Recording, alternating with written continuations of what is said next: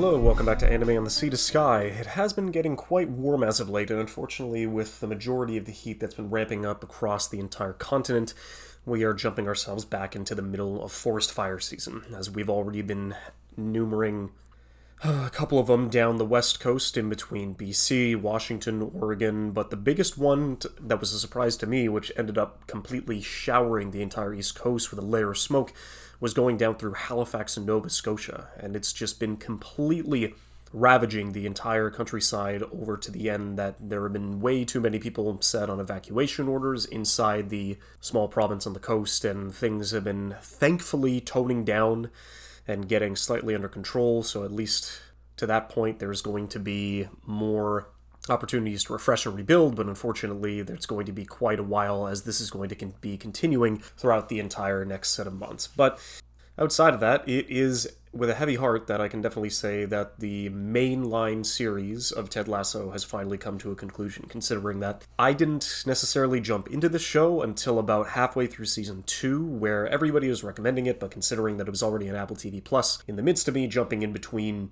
four to five different streaming services, I gave it a little bit of time and distance before I finally ended up biting the bullet and going through and taking a chance, considering how overwhelmingly positive people have been about the show and about the moods, mentality that everybody was going through. And to be fair, none of it disappointed. Honestly, it was very rare for something to be a dramedy that was this well written and put together and collaborated between everybody else on both the writing team and the actors who were playing pitch perfect pieces of their roles throughout the entire production, considering that uh, one of the showrunners, Brett Goldstein, was just undoubtedly Roy Kent and will be a legend. Uh, continuing throughout wherever the series goes, and of course, how he was able to conclude the show after juggling so many roles is honestly a miracle. Everybody on this cast, everybody on this writing team, everybody in the production side of things made this lightning in a bottle become just an overwhelming beacon of joy and positivity and laughs and cries and basically everything else that you would expect out of good television. And now that it has concluded after three seasons, if you still haven't had the opportunity to go and give it a watch, I would give it my utmost recommendations. Yes, it is a soccer slash football show, and yes, there are a couple of games that are going to be played on the pitch, but you don't need to know a single thing, just like Ted Lasso leading into this show, to find any modicum of enjoyment out of it. Honestly, you'll get more than what you've asked for. And honestly, you'll get more than anything that you would have ever expected about a show taking an American football coach and throwing it into a European Premier League setting where every writing on the wall points to this kind of a decision and this kind of a plot being an absolute failure. It couldn't be more further from the truth. And then video game wise, I mean, Tears of the Kingdom is still making gangbusters, especially when it comes to how much they've been selling over the past couple of weeks.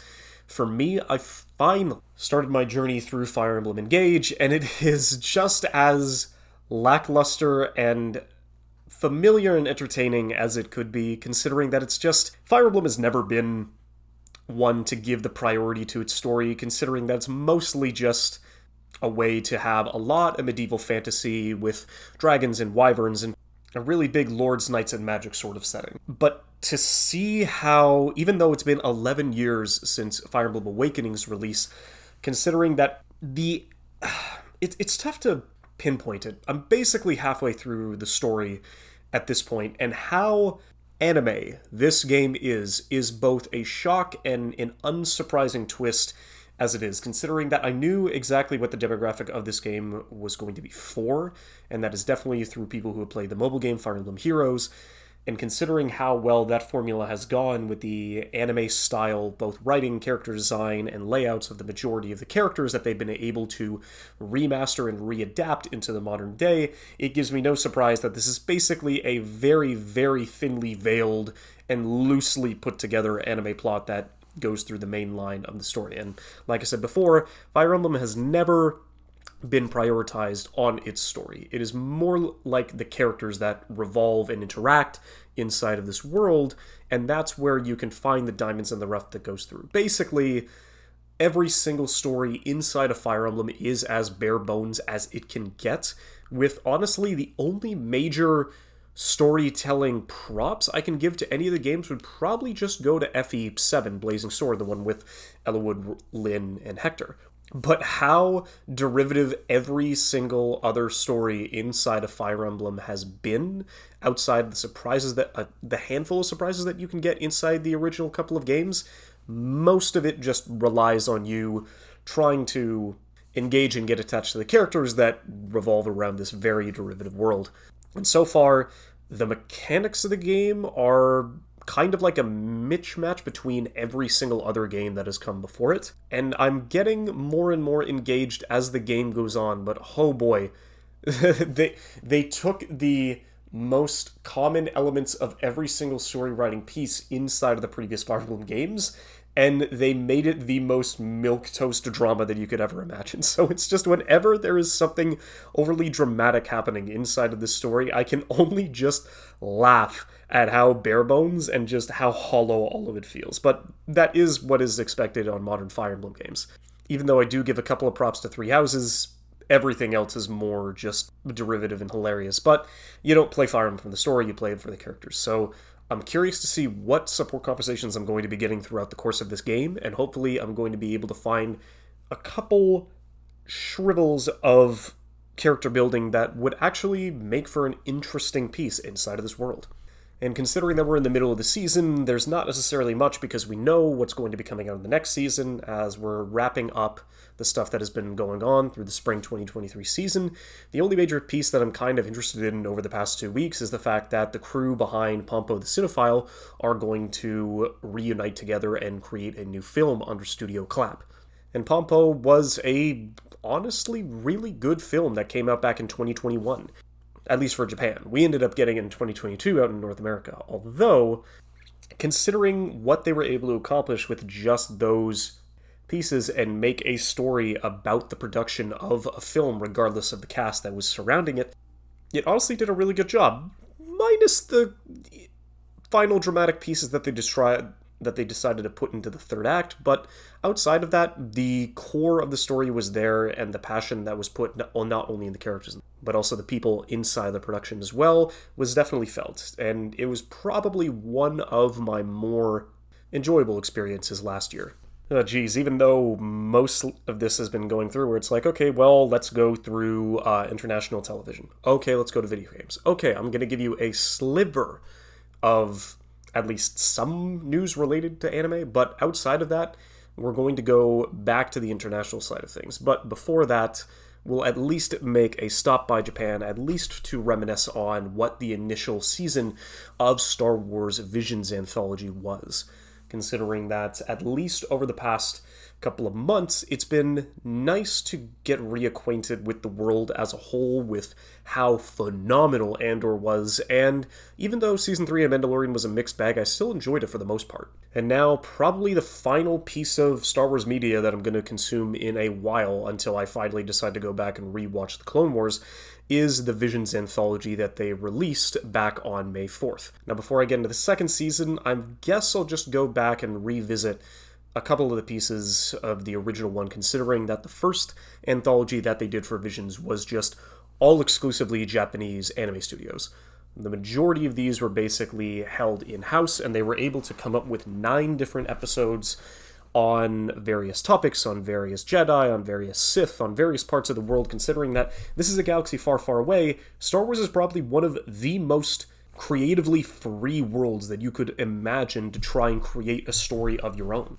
Although the ones that didn't really get to me, which going through the majority of these, which going into these batches of nine episodes, for me, I just thought it was easier for me to just put the three.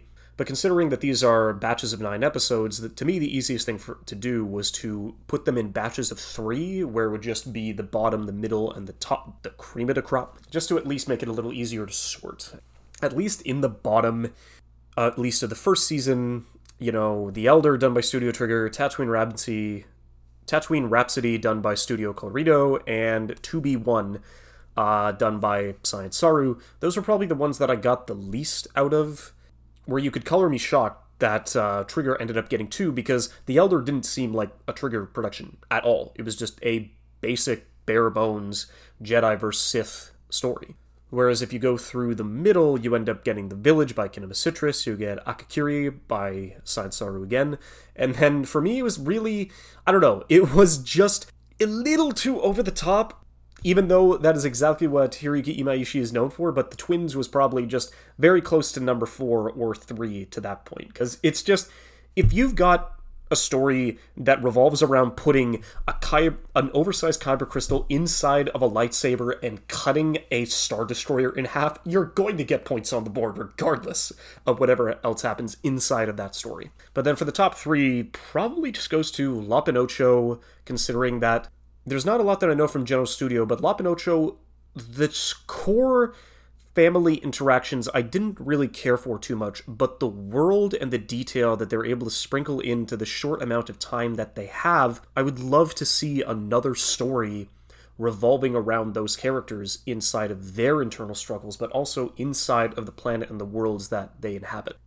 The exact same thing goes with The Ninth Jedi. It's a very common theme among all three of, these um, top short episodes that I would like to see more of these worlds. I would like to see this expanded upon if they ever decide to give them the green light for a future iteration. Considering that the intrigue and the build-up and the overall payoff that they're able to get inside of The Ninth Jedi was more than most of the productions inside of this anthology did.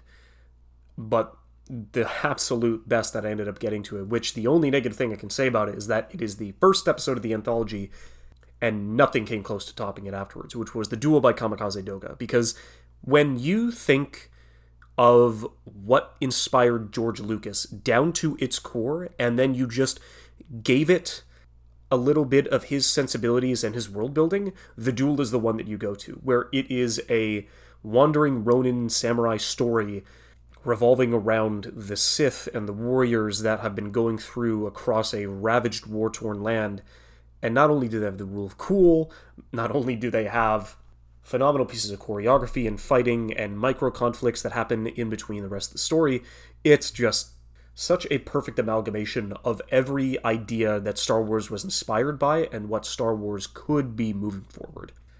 So if you don't need to watch any of the anthology series, then at the very least, just go watch The Duel, either on Disney Plus or YouTube or whichever it is, because that's honestly, as a short film on its own, it is miles above most of what you'd be able to find nowadays.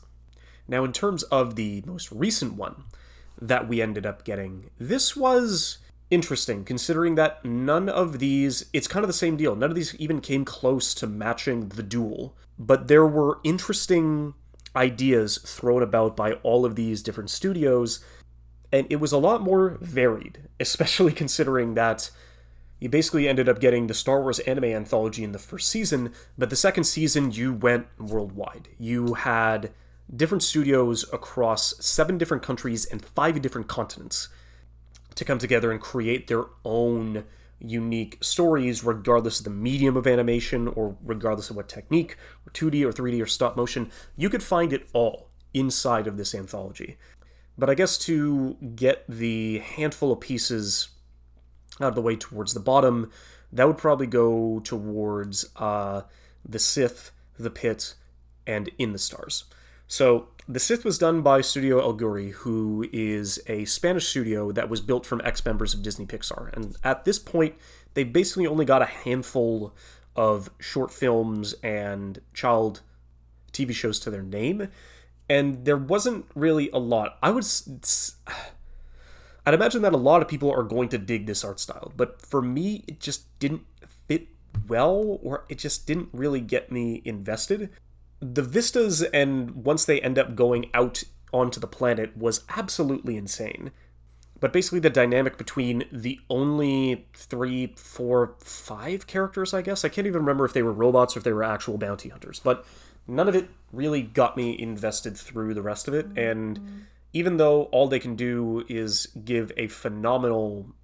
And so, considering that they have an incredibly unique art style, that's not really going to get me too invested through the rest of this.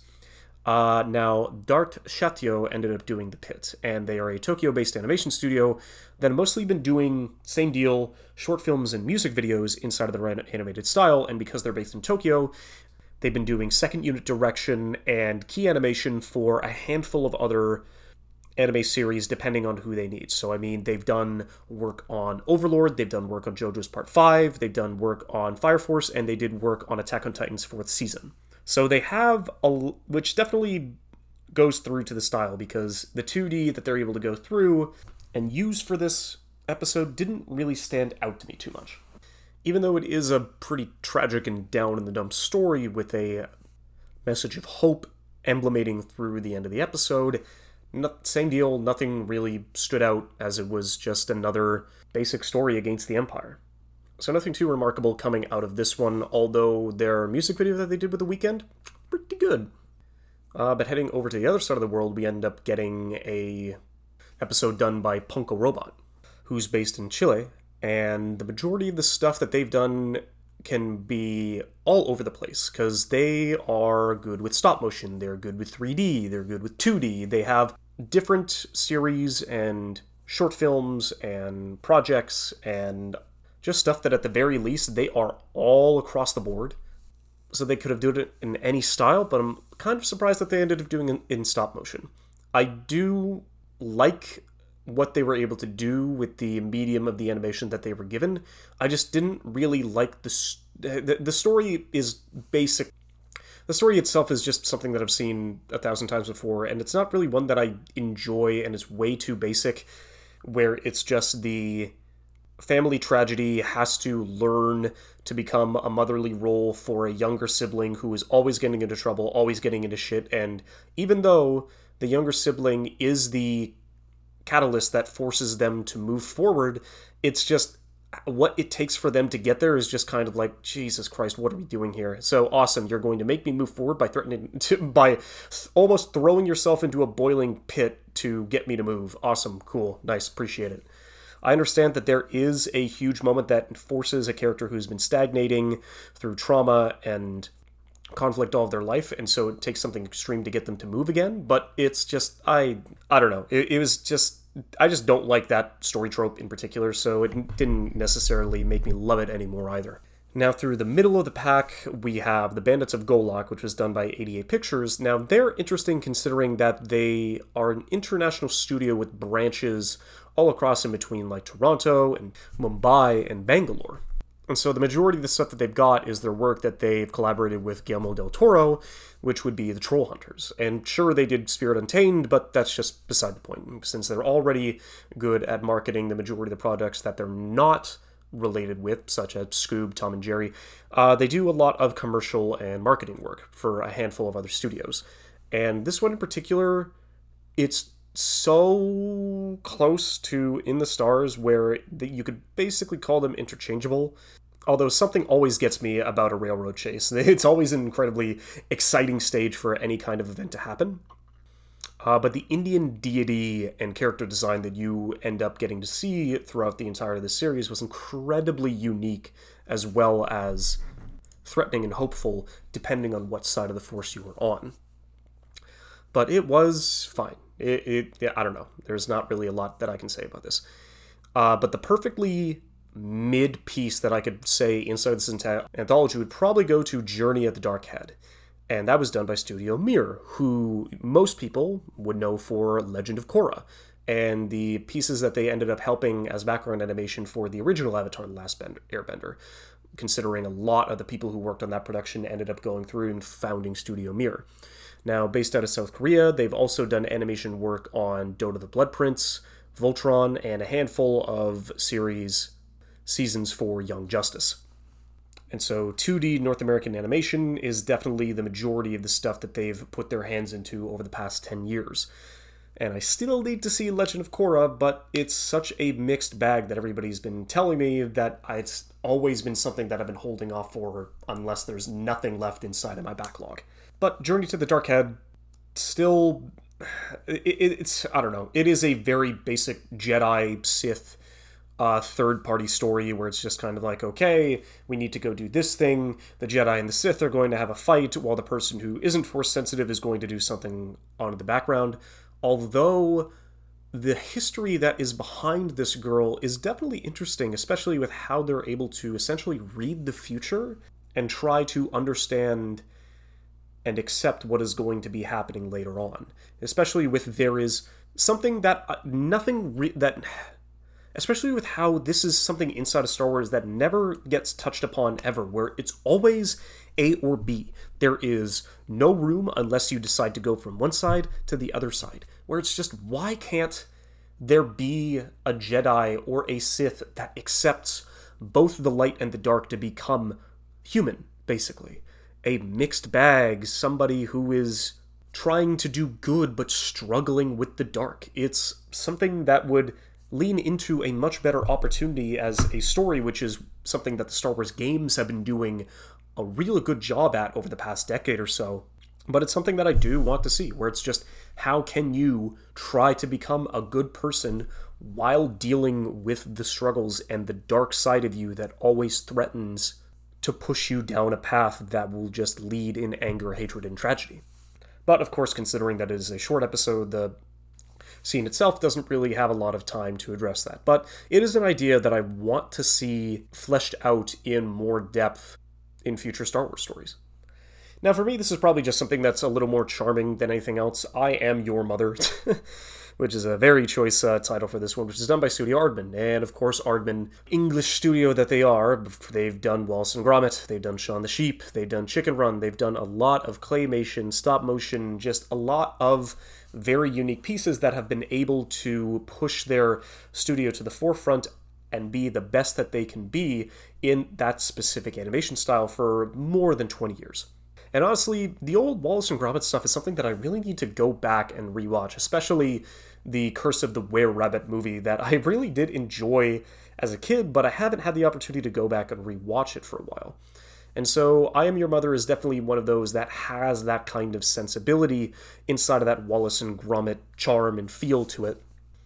And it does a really good job with the race and the chaos that it's able to control towards the end of the series. And yeah, that's kind of like all I can do for it, where it's just an incredibly charming piece where, yes, it is tough to follow a group of teenagers deal with their overly enigmatic and possessive parents, but you know what? With what they're able to accomplish inside of that rectangular prism of a ship that they have, I don't know, I really did enjoy the experience overall. Now, the three episodes to me at the top are pretty interchangeable, but they all excel in different varieties through different re- but they all excel in their own specific ways to make a unique and engaging experience. So, The Spy Dancer, done by La Cachette, is a French studio, and so they've done pieces of work on Primal, Kairos, and then not their first rodeo in terms of contributing to anthology series, since they did an episode for Love, Death, and Robots. And The Spy Dancer honestly looks phenomenal. It's really weird whenever you go into an episode where the stormtroopers take off their helmets, considering that outside of the most recent trilogy, when you get to see Finn go about his entire character arc and then probably get thrown away, thanks Disney. It was definitely kind of jarring to see so many troopers with so many helmets off. But what they're able to accomplish in this, not only through style and motion and through the rest of it, it had a really engaging story to tell, even with the short amount of time that it was given, especially with, like the rest of the best stuff that came out in the first season, has more than enough of an open ended story for you to be able to expand on anything inside of that universe. And something that is hinted and foreshadowed, but still revolves around a really good twist. It made me really enjoy everything that lined up throughout the majority of this episode, and seeing what they would be able to accomplish by expanding that story out to something bigger would honestly give me a lot of hope to see what they would be able to accomplish inside of that part of the Star Wars universe.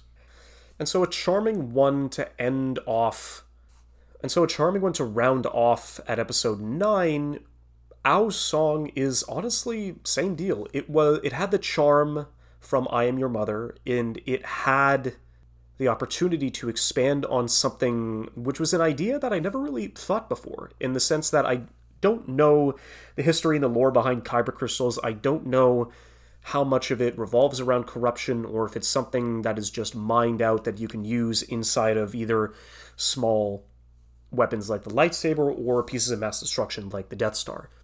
But the idea that there is a race of people that can go and purify essences of Kyber that have been going through a planet that has recently been ravaged by war, but they've been able to recover. But the lingering hatred and chaos that was scorching the planet through its run still remains and is sitting in the ground waiting to destroy anything it comes across. That was honestly a really creative idea, and I really did enjoy everything that goes around especially the felt yarn stop motion piece that you ended up getting to see inside of this episode. It was incredibly unique, as well as having one of the like best vistas and i don't know if it was cg or matte paintings but this planet in particular is just so beautiful and so vertical it would be something that i would love to go and experience for myself but what they were able to do and with all the ideas and the set pieces and just a conflict that revolves around internal peace amongst yourself and the planet that you live on was honestly quite creative, engaging, and well thought out. And I really enjoyed every minute of this episode. So it was cool to see that going around, but to be fair, the one that I'm probably going to be a little biased towards at the end of all this is going to be Screecher's Reach, which done by Cartoon Saloon, who is phenomenal and have not missed on I don't think any of the projects that they've done so far, as they're an Irish animation studio that has done stuff like Wolfwalkers, Secret of Kells, Song of the Sea. Most recently, they ended up doing a Netflix movie called My Father's Dragon, which was a little bit of a mixed bag, but mm, it was still enjoyable. That storybook aesthetic that they were able to meld towards a cramped industrial factory leading on to a, the plains of the planet that would then stretch out into a terrifying and claustrophobic cave to go towards a creature that you assumed was not quite Sith but not quite human. And the fact that at the end of the day, this entire episode was a Sith test to go through to not only sweep up one of their failed comrades, but to also have the opportunity to see if the girl that had been living out her entire life, hoping for something more on this planet, could overcome this trial and be able to achieve something greater. And I just still adore the aesthetic that Cartoon Saloon is able to imbue in every single one of their projects, but what they were able to accomplish in just such a short amount of time, especially with the vistas and the backgrounds and the planets and the moons that you're able to go and coalesce into this one incredibly compelling story towards the end. That's the kind of projects that you want to see going through, and they are the diamonds in the rough that you would find out of any anthology series. So I'd probably name that the second best because even though there's quote unquote not a lot of action, even though there is a little bit of it towards the end. It's not the action that is the one that is put front and center. It is the conflict and the trial that must be overcome for a child to have the opportunity to leave the planet that she knows and everyone else that she has lived with and loved and just even like the Jedi throw it all away and leave it all behind in order to go to the stars and search for something greater and showing that dichotomy between how similar yet different the trials are between the Jedi and the Sith, they are not as different as you would expect. And the same deal, I want to see those kinds of stories and those kinds of avenues explored more because the gray middle ground that has been seeping throughout the galaxy through the thousands and thousands upon years and lore that has built up inside of this universe. I'm glad to at that point there is just so many stories that have the opportunity to be told. Okay, maybe I'll do some anime next week. I apologize for the rest of it. No more Star Wars content for the next good while. I promise. Cheers, have a good one.